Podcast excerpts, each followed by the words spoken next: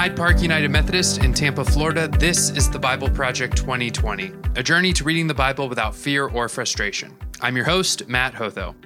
On this week's episode, Jill Krantz and I sit down with Dr. Sara Fletcher Harding to discuss Mark chapter 12, verse 35 through chapter 16. Sara is the Dean of Arts and Sciences and Professor of Religion at Florida Southern College in Lakeland, Florida. Sara received her PhD in Religious Studies from Marquette University with a concentration in New Testament. She has published in the field of religion and science, co editing Religion and Science Critical Concepts in Religious Studies, a collection of essays and articles on issues of science, religion, and biblical interpretation. We walk through the final three days of Jesus' life in Mark, discussing his interactions with religious groups, his death, and the abrupt ending of Mark. Now, on to the episode.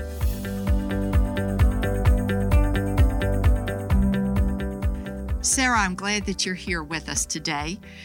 And we're going to talk a little bit about the book of Mark. We're doing a series of podcasts and Bible studies here at our church. And last week we read most of the book of Mark. And this week we're finishing up the book of Mark.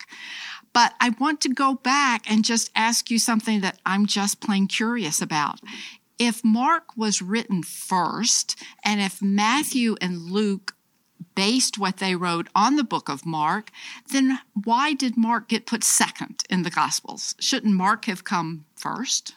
So to you know the the second century and third century and fourth century uh, Christians, they're reading those gospels very differently than we do. And when we ask the question about their uh, which one came first historically, um, in terms of why Mark is second, uh, it really depends on uh, the answer to why the Gospel of Matthew is first. And the Gospel of Matthew was a favorite in the early church. Ah. It's the gospel that uses uh, the word Christians. It, it is also has great um, authority through the traditions about Matthew the disciple. Uh, there's actually a Western order of the Gospels that has them as uh, Matthew, John, Luke, Mark and then the Gospel of Mark is the last.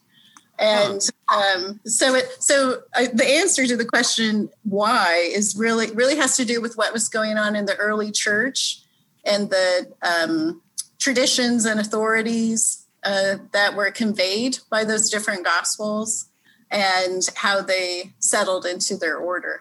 Okay, so the people that put the Bible together uh, lived hundreds of years ago, and they liked the book of Matthew better.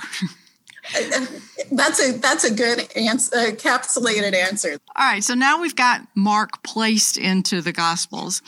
I want to focus uh, on some things that happen at the end of the book of Mark, and that is the last few days of Jesus' life. He's traveled to Jerusalem. It's right before the Passover celebration, and Jerusalem and the surrounding communities are packed with pilgrims, people coming to Jerusalem for Passover. And Mark clearly divides what he writes into days. He talks about the end of each day. Jesus goes back to Bethany, where he was staying at an Airbnb or with some friends. And then Mark will say, and then the following day he goes back to Jerusalem. So if we could kind of go through some of those days and how Jesus chooses to spend those last days that he has with his disciples. Sure, that sounds good. The first day is what we celebrate as Palm Sunday. Uh, this is the only day that Jesus arrives by donkey. He gets a parade. Why is there such a big welcome for Jesus on the first day? Yeah, well, he's entering the city of Jerusalem like a king that was foretold in Zechariah 9 9. And so the, the image itself upon the entrance is um, highly loaded in terms of the context of Passover. At Passover, anyone entering the city on a donkey uh, with folks shouting Hosanna and announcing the king has arrived, that's a, a, a political uh, symbol and and uh, poses a, a kind of a I don't want to say a threat in terms of a, a literal threat to the Romans, but it's posturing against uh, the actual king over Jerusalem. I'd want to back up a little bit and talk about what the author of Mark is doing in the entire gospel. Okay, good. Thank you. So, so uh, two of the major themes in the Gospel of Mark are uh, understanding Jesus as the suffering Son of God, and also understanding that suffering Son of God in light of the use of the word Messiah or Christ. And what you see is a transition from a Jewish understanding of Messiah as a triumphal king to a the understanding of Jesus as the Christ, as a suffering Son of God who, you know, I, there's great irony involved in the text, who enters Jerusalem as a king and then is executed. We'll move on from the parade day because, at least in the book of Mark, he doesn't do many things that first day. He uh, enters the city, it says he looks around the temple, and then he goes back to Bethany. He must have seen things he did not like that first day when he looks around because the next day when he comes back, he has quite a violent reaction to what he sees in the temple courtyard. Uh, he is not what we think of as your meek and mild Jesus, and he's very upset about what he finds going on in the courtyard.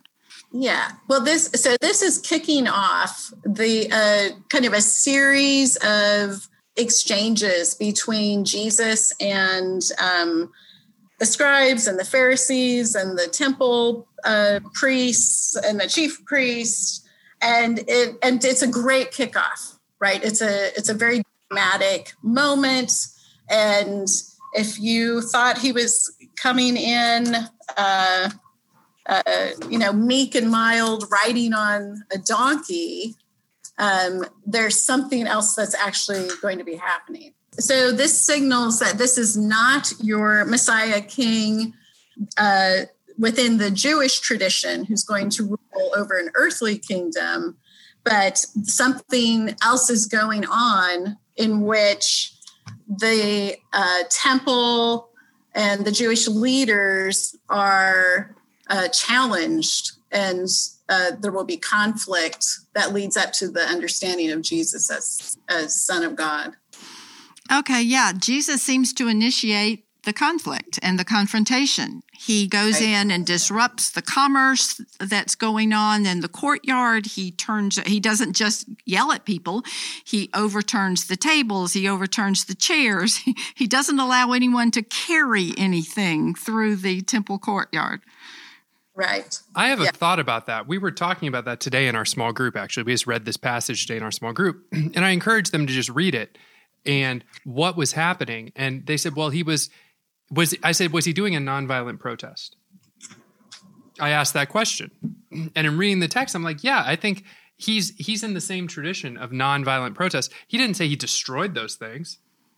He just disrupted the processes that were happening there. And it got me thinking, I'm like, yeah, he's still within the the realm of a nonviolent sort of uh, statement there.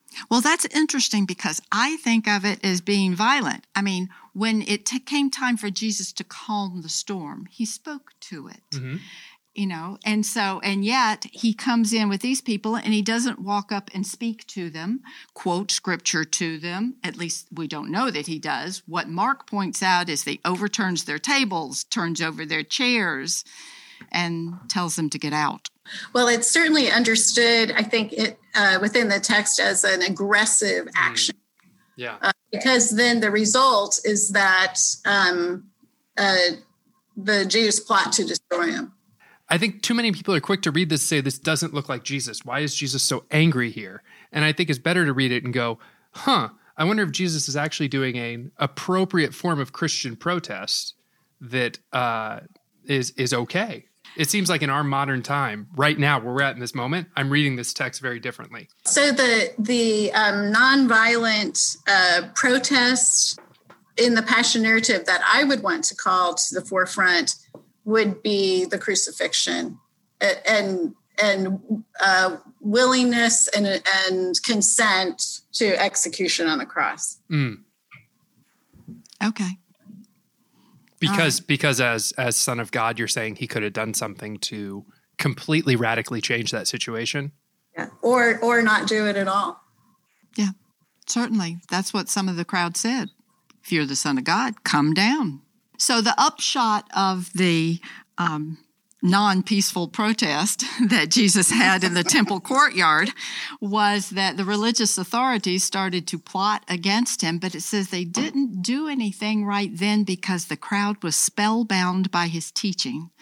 So if he taught later that day, Mark doesn't tell us what he said, but he does say that the crowd was spellbound by what he had to say.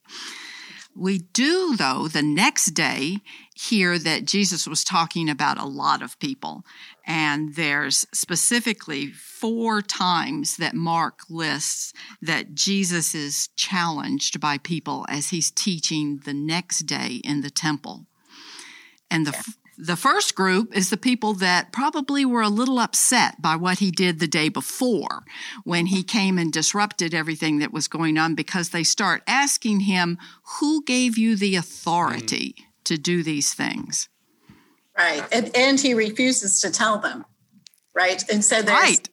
there is this um, continuing theme of misunderstanding, uh, uh, you know, from disciples not being able to understand to now crowds not being able to understand, and um, you know, at, at the end of the day, he says, "Well, then."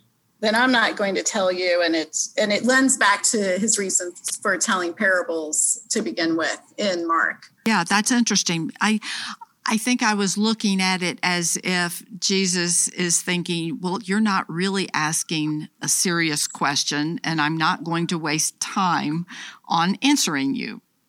So he deflects the question and he moves on. Yeah, I think it's a. I think it's a little stronger than that. I think it's uh, standing against uh, their authority, and again, uh, kind of uh, flushing out and and establishing uh, who he he is as Messiah and how he can be understood as Messiah over against the authority of of uh, the Jews, the authority of the temple, the authority of um, eventually, the Herodians show up here in chapter 12. Yeah, they come next. The Pharisees, uh-huh, the, the, Pharisees and the Herodians want to ask him a question about taxes. Go ahead. Uh-huh, yeah. Well, and and the Caesar, right? Caesar's image on the coin. Uh, uh, of course, that's that authority is is under God as well in terms of that exchange uh, it, there, it's a very defiant Jesus that we see uh, in chapter 12. Okay, so when he threw people out of the temple courtyard the day before, he was being physically, if you will, defiant. Sure. T- today he's verbally defiant. yeah, that's that's a good way to to to present it. Yeah.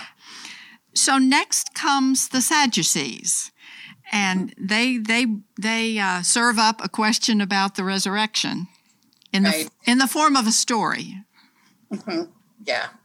Yeah. So, uh, a little background on Sadducees. So, in Sadducean Judaism, they, there is no belief in resurrection. So, the Pharisaic tradition is is the Jewish uh, group that carries uh, some of that tradition, but not the Sadducees. So, the question itself is uh, a, a, a question that that they're clearly it's not a real question for them. They're trying to trip him up and just see what he has to say about it because they are quite certain uh, that there is no resurrection. Okay. Right. They're not really asking a question that they don't know the answer to, at least in their uh-huh. own minds. Uh-huh. That's right. And you know the the framework of the question is uh, the images are very interesting, right? In terms of here's this woman, um, she's been married seven times. And so in the resurrection, whose whose wife is she, right? Mm-hmm. And, you know, the answer is great.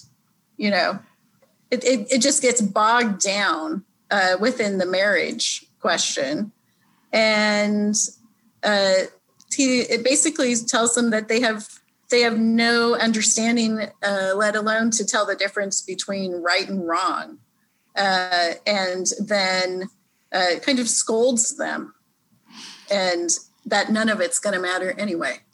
So next, there comes a scribe, and he might be asking a question he actually wants the answer to. he asked about the most important commandment.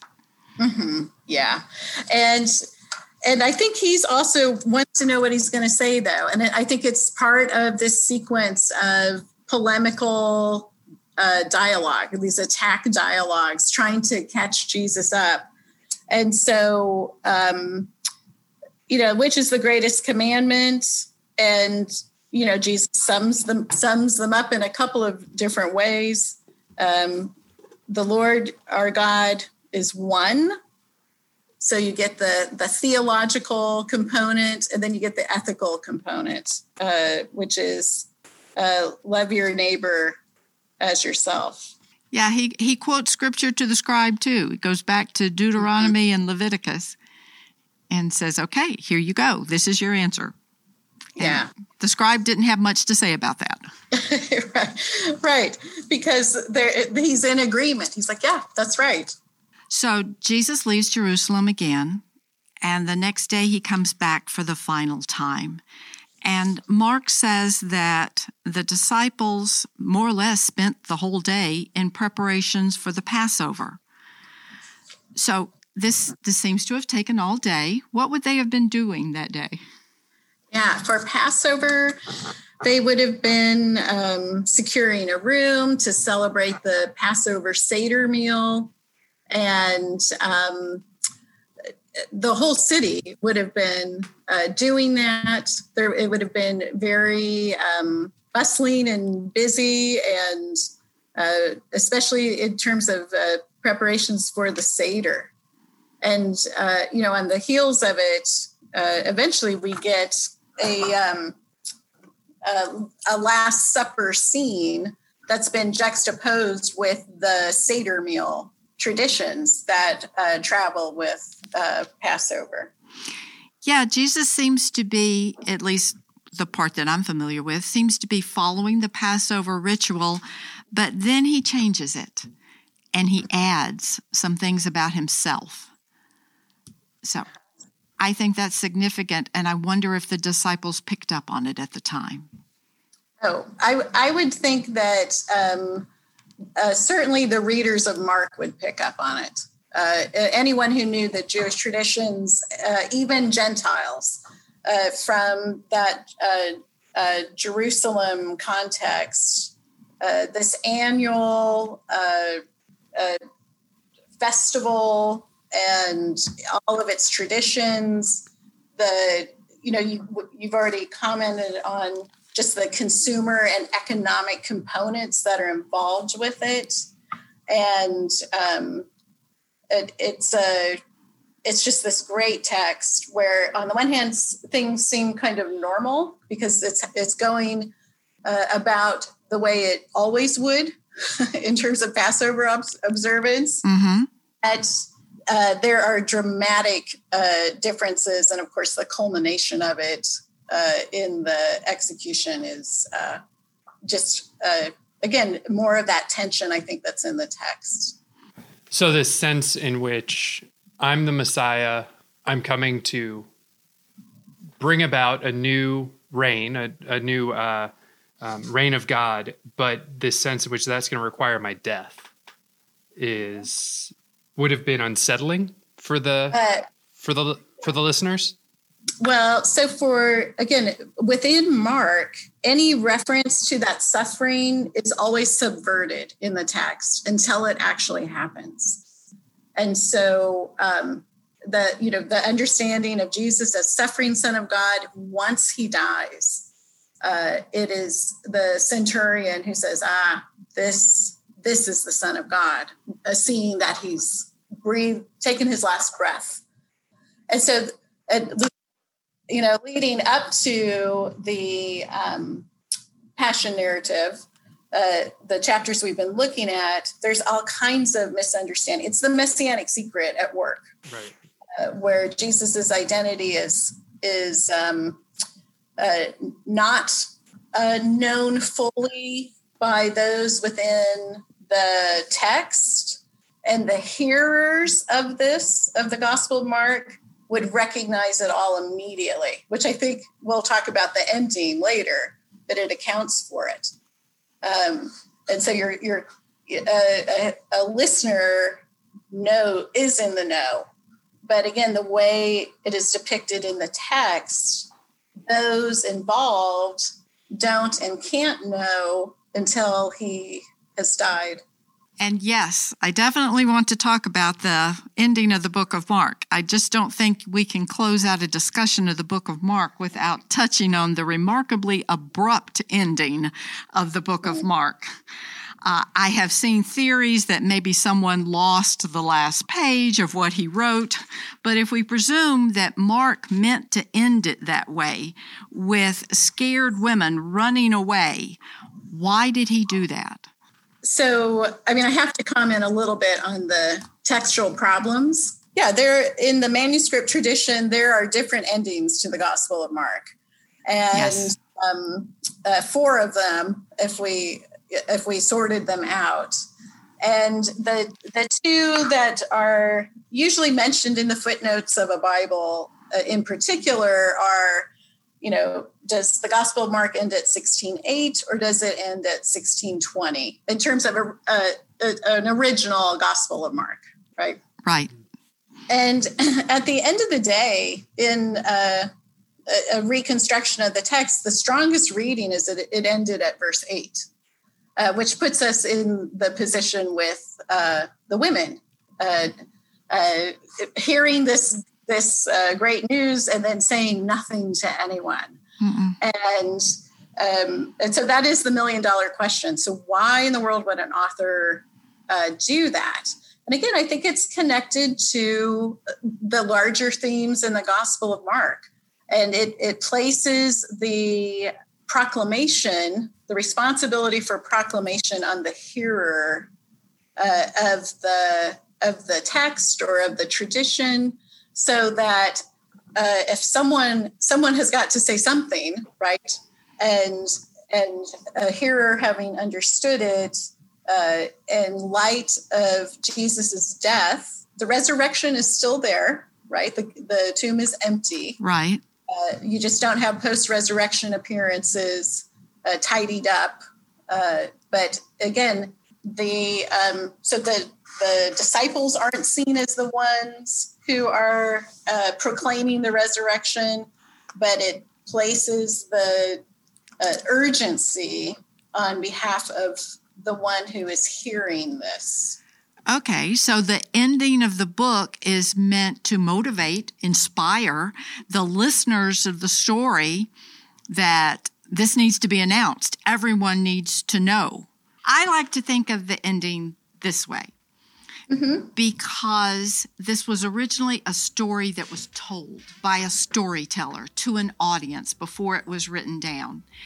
And particularly after Sara pointed out that if the women didn't tell people what had happened, who is going to tell it. Now, in my mind, I can hear the storyteller getting to the end and saying, and the women were afraid and didn't say anything to anyone, pausing turning to the audience and saying, Now, what are you going to do now that you have heard this story?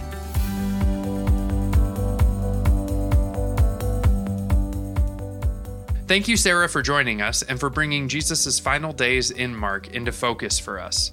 We're still worshiping online Sundays at 9:30 and 11 a.m. You can join us on Facebook or at hydeparkumc.org forward slash live. You can also connect with us on Facebook, search for the Bible Project 2020, and request to join. Jill Krantz produced this episode. I'm Mat Hotho. I'll see you next week.